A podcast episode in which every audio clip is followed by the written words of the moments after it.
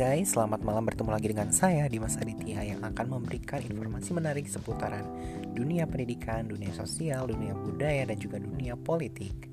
Nah, pada kesempatan malam ini aku sedikit ingin mengajak kalian berpikir, tapi berpikir yang ringan-ringan dulu ya. Mungkin aku bakal bahas hal yang basic karena ini uh, yang bikin aku bertanya-tanya sampai hari ini gitu loh. Nah, apa itu?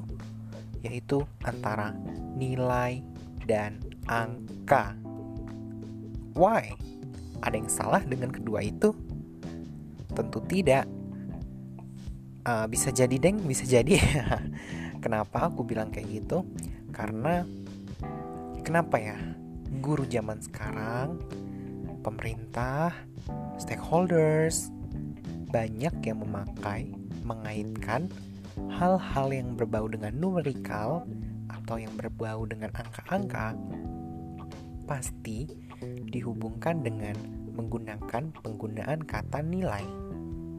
Seperti di sekolah misalnya, Andi mendapatkan nilai sempurna. Coba deh kalian pikir, kalau yang aku pikir, pikir aku nih ya, nilai itu sesuatu yang sudah mendasar yang sudah menjadi ciri kepribadian dari tiap individu. Gitu loh yang sudah mengkarakter. Duh gimana ya? Sedikit jelimet nih jelasinya. Ya pokoknya itu deh. Nah sedangkan angka angka itu hanya formalitas belaka. Misalnya seperti angka 1, 2, 3, 4, 5 dan itu tanpa memiliki nilai gitu loh kataku ya. Menurut aku sih gitu karena ketika orang mendapatkan nilai, belum tentu nilai itu tuh benar adanya yang sudah dia dapatkan. Misalkan Andi mendapatkan nilai 100. 100 di sini adalah nilai loh guys. Ingat, catat. 100 di sini nilai ya.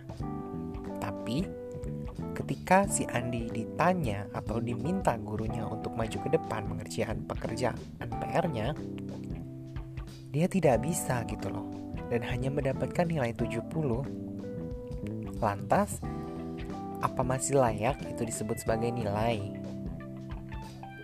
Setahu saya nilai itu adalah sesuatu yang sudah melekat dalam diri orang gitu loh. Seperti nilai dasar Pancasila, nilai kerohanian, sedangkan angka hanya sebagai formalitas, namun belum menggambarkan kepribadian saya rasa sudah saatnya sekarang untuk mengganti kata-kata nilai dengan angka dan harus lebih berhati-hati dengan penggunaan kata nilai. Mungkin itu yang bisa aku sampaikan. Mudah-mudahan bermanfaat ya. Kalian coba deh temukan hal-hal di sekeliling kalian yang bikin pemikiran kalian bertanya-tanya. Aku tunggu ya di podcast berikutnya. See you. thank you